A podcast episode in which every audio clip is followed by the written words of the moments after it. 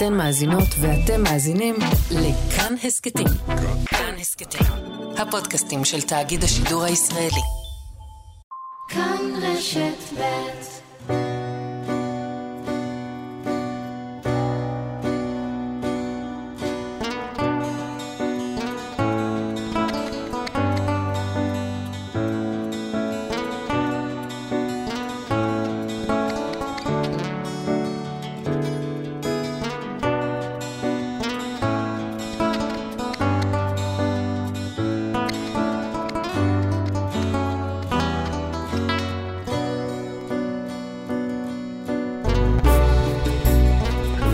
אתם מאזינים להסקט שניים ממשקול נבו. בפרק הזה נדבר עם אסתי שושן, חרדית שיסדה את תנועת המחאה לא נבחרות, לא בוחרות, ומנסה להוביל מהפכה בחברה החרדית.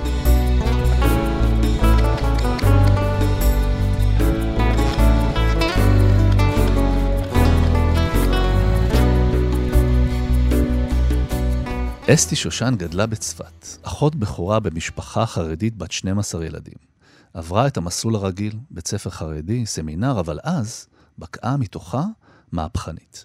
ב-אלפיים ושתים עשרה יסדה את תנועת המחאה לא נבחרות, לא בוחרות, והיא משמשת כיום כמנכ"ל תנועת נבחרות, נשים חרדיות לייצוג שוויון וכל.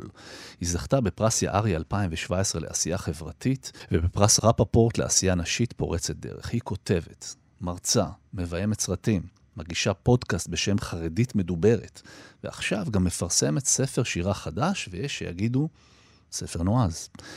שלישי שלום לך, אסתי. שלום אשכול. התוכנית הזאת מוקלטת ביום חול, היה חשוב לך שגם נאמר את זה, ותהיתי אם הייתה לך התלבטות לבוא לתוכנית שתשודר בשבת, מה חשת כלפי זה? כן, זה לא פעם ראשונה שזה בא לפתחי. כמובן שיש לי בעיה עם זה, וזה תמיד יקשה עליי יותר uh, לקבל את ההחלטה אם uh, להשתתף או לא, אבל uh, עשיתי איזו בדיקה הלכתית, והבנתי ש... עם מי בודקים הלכתית? יש לך רב שאת מתייעצת כן, איתו? כן, כן.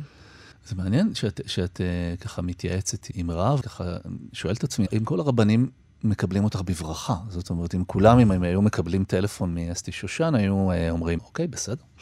אז uh, לא.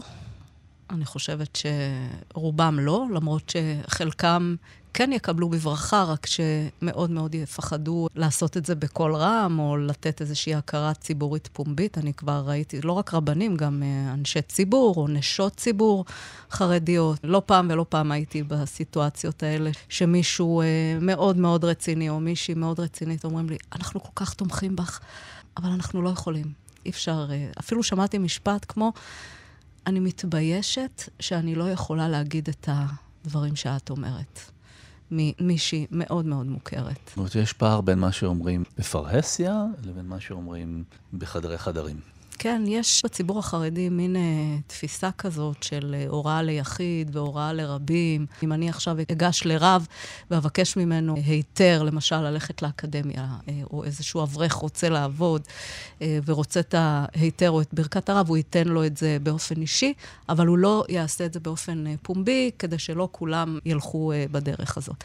הדבר הזה יוצר הרבה הרבה קלקולים, כי בסופו של דבר זה יוצר איזשהו פער תמידי בין המציאות לבין האידיאולוגיות. כי באים לרב, והרבה רבנים מגלים פרגמטיות בהחלטות שלהם, ומבינים את האתגרים של הדור, ומבינים עם מה אנשים צריכים להתמודד. אבל כאמירה ציבורית, הדברים לא יוצאים. זה מתחבר בעצם למהלך הראשי שאת רוצה להוביל. זאת אומרת, נשים שיופיעו ברשימה של מפלגה חרדית בכנסת, שיהיו חלק מהרשימה, יש בזה מן הפרהסיה. אז אני רוצה לשאול אותך, איך פתאום זה קרה שאת מחליטה או מבינה שאת רוצה לעשות שינוי?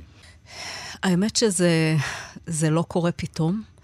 זה תהליך ארוך של הבשלה. למרות שגדלתי בתוך מוסדות המיינסטרים החרדי, אף פעם לא הרגשתי באמת חלק. אני תולה את זה בעובדה שאני uh, מזרחית, תמיד הייתי ילדה ונערה ואישה מזרחית, ותמיד בתוך uh, סביבה או מוסדות חינוך שהם אשכנזים. ומה לעשות, בעולם החרדי הגזענות, האפליה הדתית היא מאוד מאוד נוכחת ומאוד על השולחן, במיוחד בתקופה שבה אני גדלתי, אפילו לא מנסים להסתיר אותה. זו המציאות. מה, יש סיטואציות שאת ממש זוכרת את ה... בוודאי. שזה ננעץ בלב? אני חושבת שאני במודעות עדתית ומעמדית מגיל ממש קטן, מגיל ארבע. ממש מילדה בגן, אני יודעת בדיוק שיש מעמדות, ושאני לא בצד הנכון.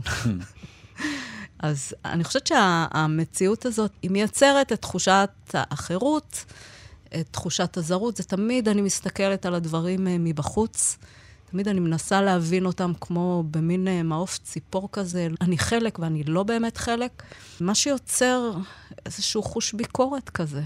וחוש הביקורת הזה הולך ומתחדד ככל שאני כותבת.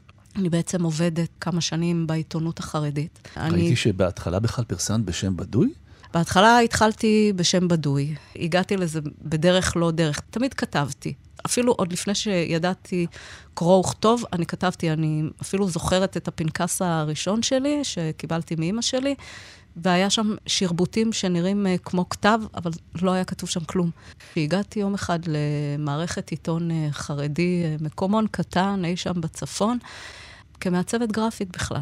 אני מבינה שצריך למלא קצת תוכן, חסר תוכן בעיתון הזה, ואני פשוט מתחילה לכתוב בקטע של בוא נראה מה יהיה, ואני כותבת איזשהו מאמר מערכת, וזה מתחיל למצוא חן בעיניי. ועל החתום? עם שם אחר, ואנשים... יודעים שאני עובדת שם, מתחילים לשאול אותי, מי זה הבחור הזה שכותב שם? כאילו, ברור שזה גבר, כי אני כותבת על אקטואליה ועל פוליטיקה ועל כל מיני דברים של גברים, וזה פשוט מעודד אותי להמשיך לכתוב, ואחר כך אני עוברת לכתוב בעיתון ארצי חרדי. שם אבל אומרים לי בצורה מאוד מפורשת שאני צריכה להסתיר את השם הפרטי שלי, כדי שלא ידעו שאני אישה. ומתי יצאת מהמגדר? אז חתמת בעצמך פעם ראשונה על מאמר? כשהתחלתי לכתוב באתרים באינטרנט, אני זוכרת שכתבתי באתר אנרג'י, זיכרונו לברכה, אחר כך בוויינט, אפילו בכיכר השבת, שזה אתר חרדי, כבר התחלתי לכתוב תחת שמי. אז באותה תקופה גם נכנס כל העניין הזה של הרשתות החברתיות, ואז אני לא צריכה רק את הבמה שנותנים לי באיזה עיתון כלשהו בשביל להביע את דעתי, אז הרשת החברתית בעצם מאפשרת לי להתבטא. בעצם הרשת החברתית היא גם זו שהתחילה את המהלך של נבחרות לא בוחרות, נכון? נכון. אני, אני צודק? זה מתחיל קצת קודם. זה מתחיל בפורומים חרדים, שהם סגורים לכתיבה רק עבור חרדים, נמצאים בכל מיני פלטפורמות באינטרנט. אני מדברת איתך על תחילת אמצע שנות האלפיים, ו... אני מתחילה לכתוב שם ולקרוא שם, ומה שקורה בפורומים האלה שהם תחת שמות בדויים, אנשים כותבים שם תחת ניקניימס, מין התפוצצות כזאת של מלא מלא נושאים שעד היום העיתונות החרדית לא התייחסה אליהם, וזה יכול להיות מה קורה באמת בחצרות הרבנים, והמאחורי הקלעים של הפוליטיקה החרדית. קיבלנו עד היום את השורה התחתונה דרך העיתונים שהם בעצם שופרות של המפלגות החרדיות. ופתאום הדברים מתחילים לדלוף החוצה, ואנשים מתחילים לדבר, וזה מין מרחב כזה שגם נשים מדברות בו. זה כאילו מרחב מאוד מאוד שוויוני, יש שם גם כותבות נשים, ושם אני מכירה עוד נשים. כאילו, אנחנו בהתחלה נורא נורא מפוחדות, אפילו לא מעזדות להגיד מי אנחנו, ואנחנו מתחילות להתכתב בפרטי. כן, כן, ממש עם פחד גדול להיחשף, זה היה המצב אז.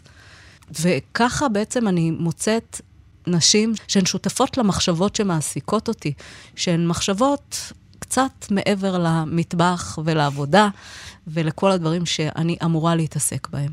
ואני מבינה שנשים חרדיות, בכללן אני, מעניין אותם פוליטיקה, מעניין אותם סוגיות גדולות, אבל אין לנו בעצם שום ביטוי לדבר הזה, בשום מקום. והדברים ככה מתבשלים אצלי, עד שאני כבר בפייסבוק באותו זמן, ועד שאני מחליטה לעשות עם זה באמת משהו, כ- כאיזשהו אה, בלון ניסוי.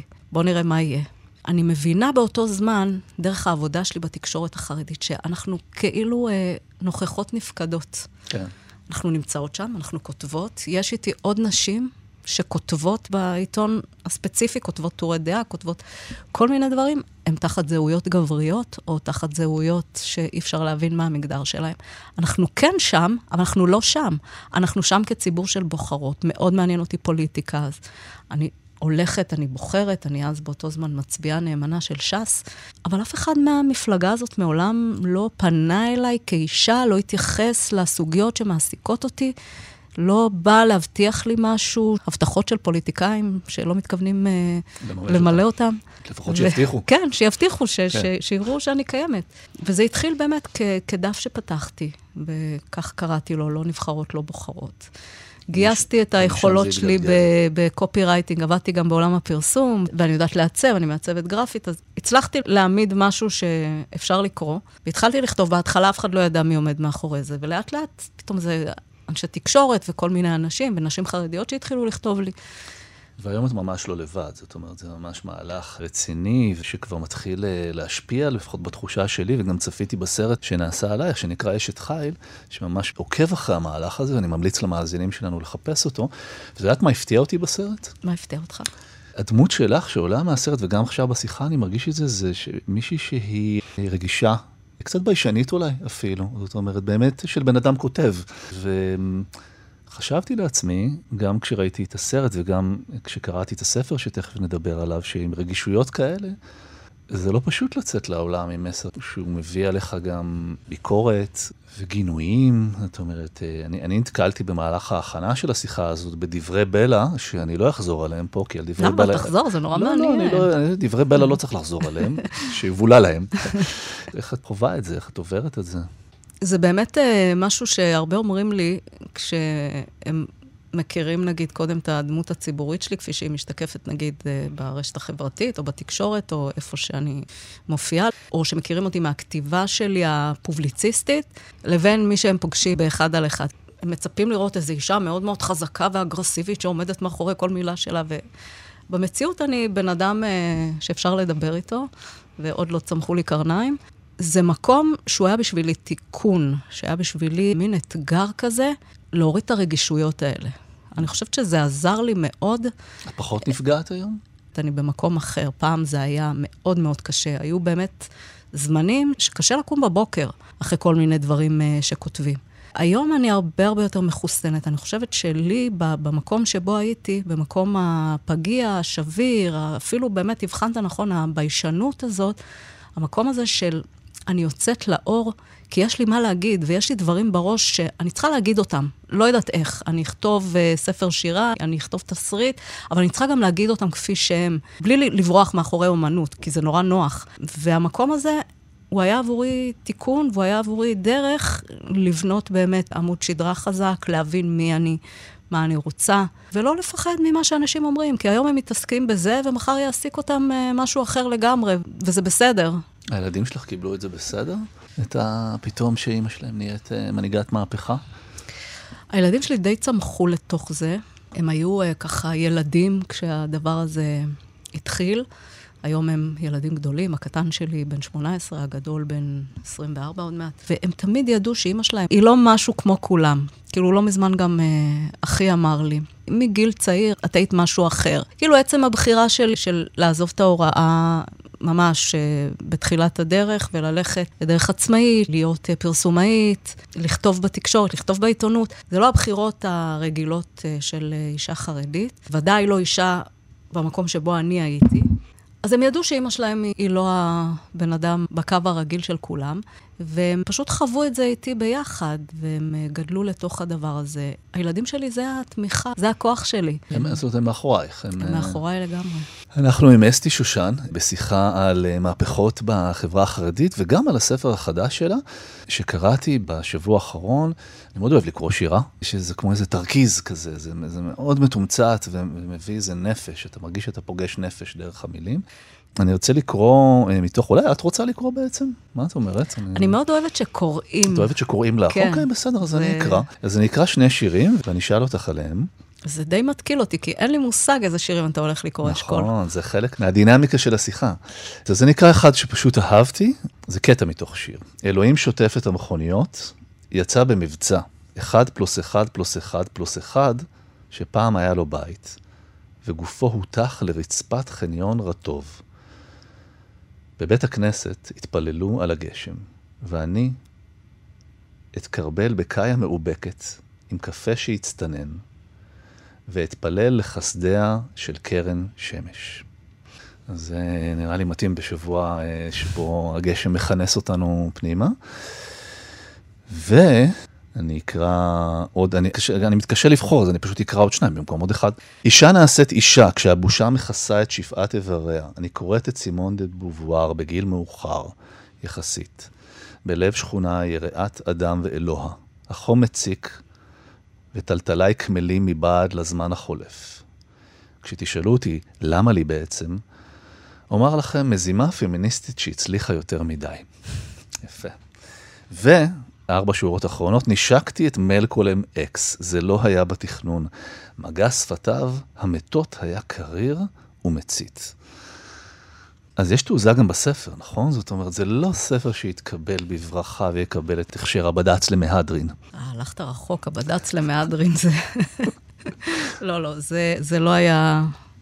איך שאומר השיר, לא היה בתכנון לקבל את הכשר הבד"ץ. שירה צריכה להיות חשופה, וזו שירה עוד אחרי פילטרים. זאת אומרת, יש לי את הפילטרים שלי, אבל בתוך המסגרות שאני מגדירה לעצמי, אני כן מרגישה שיש מקום לחשוף. זה, זה לא היה לי קל. היו שירים שבאמת חשבתי המון אם הם יצאו או לא יצאו לאור, ו- ומה זה יגיד עליי, וכאישה חרדית, ו- ומה זה, ומה אנשים יחשבו.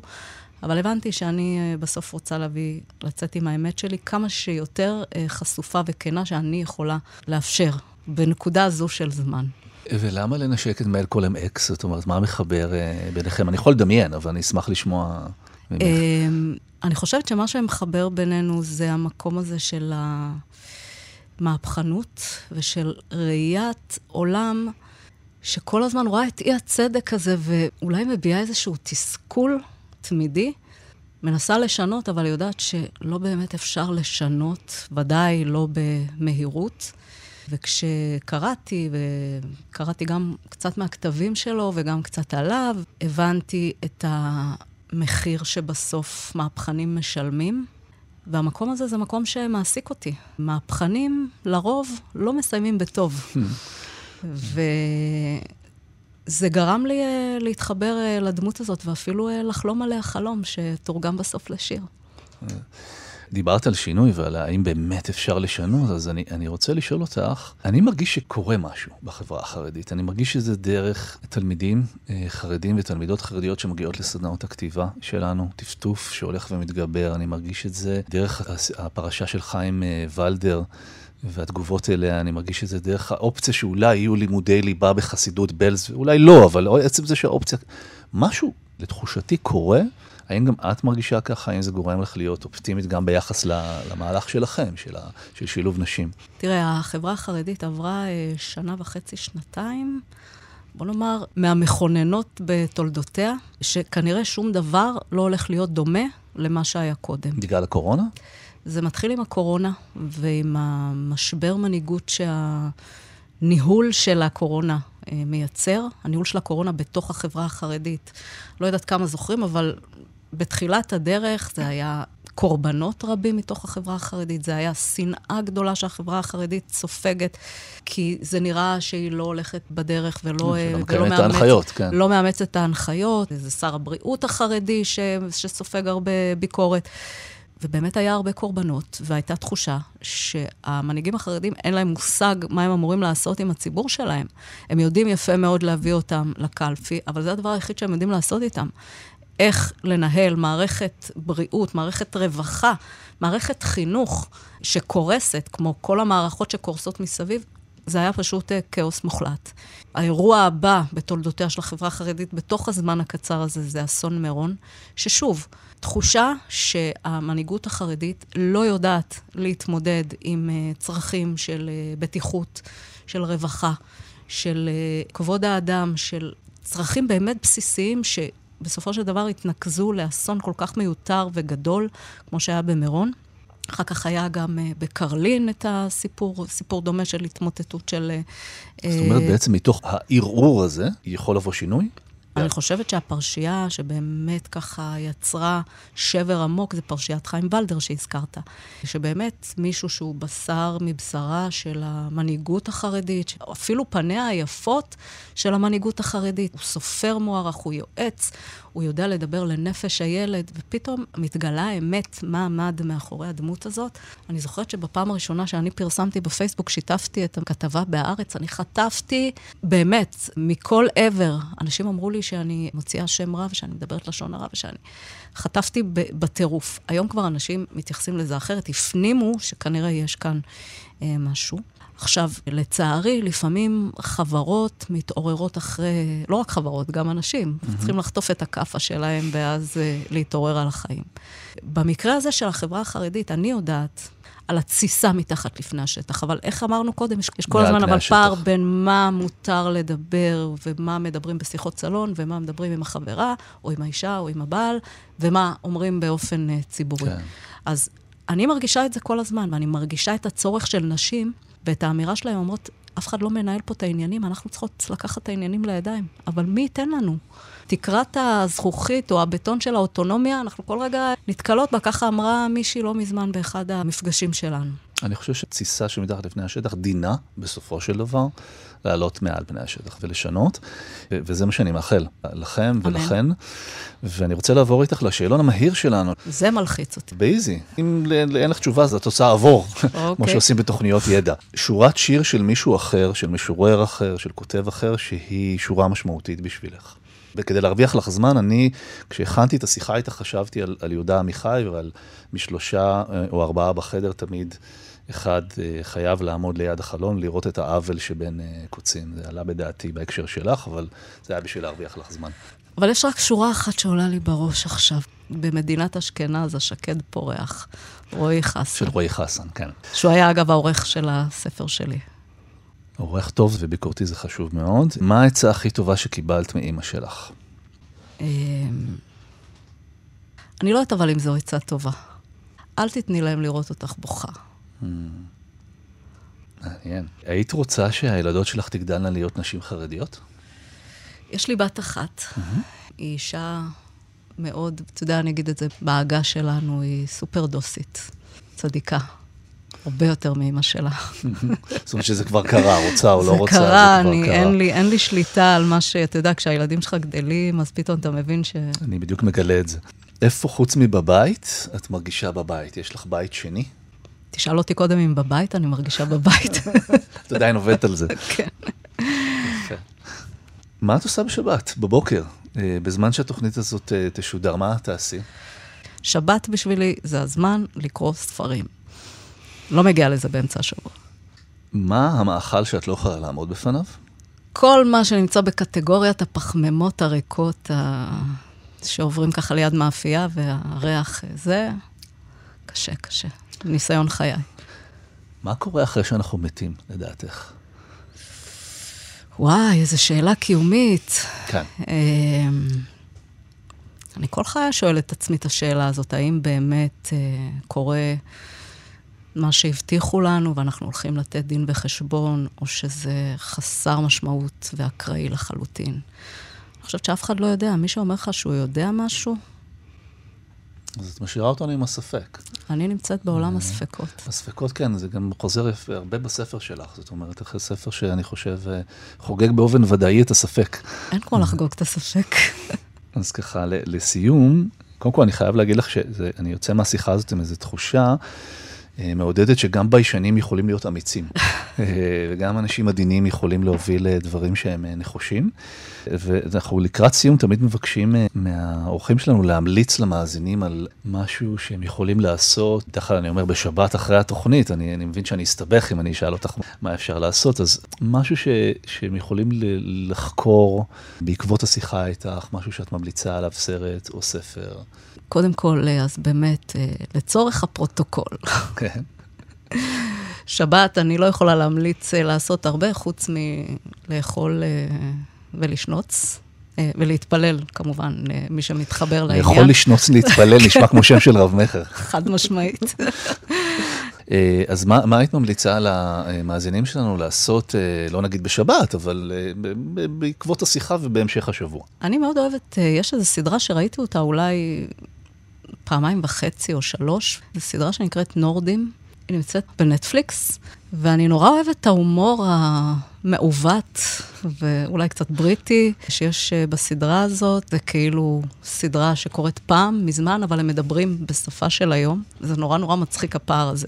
אוקיי, אז נורדים, וכמובן נחזור על ההמלצה על הספר של אסתי שושן, זימרת קרני האור המתנפצות. תודה, אשכול. תודה רבה.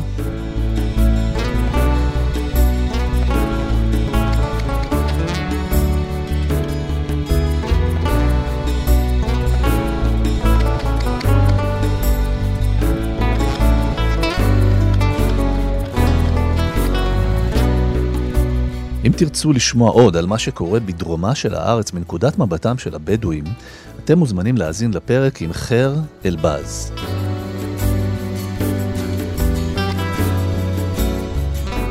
האזנתם לפרק של שניים. העורכת איילת דוידי, עיצוב קול ומיקס רובנמן. אם היה לכם מעניין, נשמח אם תשתפו את הפרק. אם יש לכם הערות על מה שאמרנו, אתם מוזמנים ומוזמנות לכתוב בקבוצת הפודקאסטים שלנו כאן הסקטים. תוכלו לכתוב לנו גם בעמוד הפייסבוק שלנו, כאן בית. את כל הפרקים שלנו והסקטים נוספים מבית כאן תוכלו למצוא באפליקציות הפודקאסטים האהובות עליכם, באתר שלנו וגם בספוטיפיי. אני אשכול נבוא, נשתמע.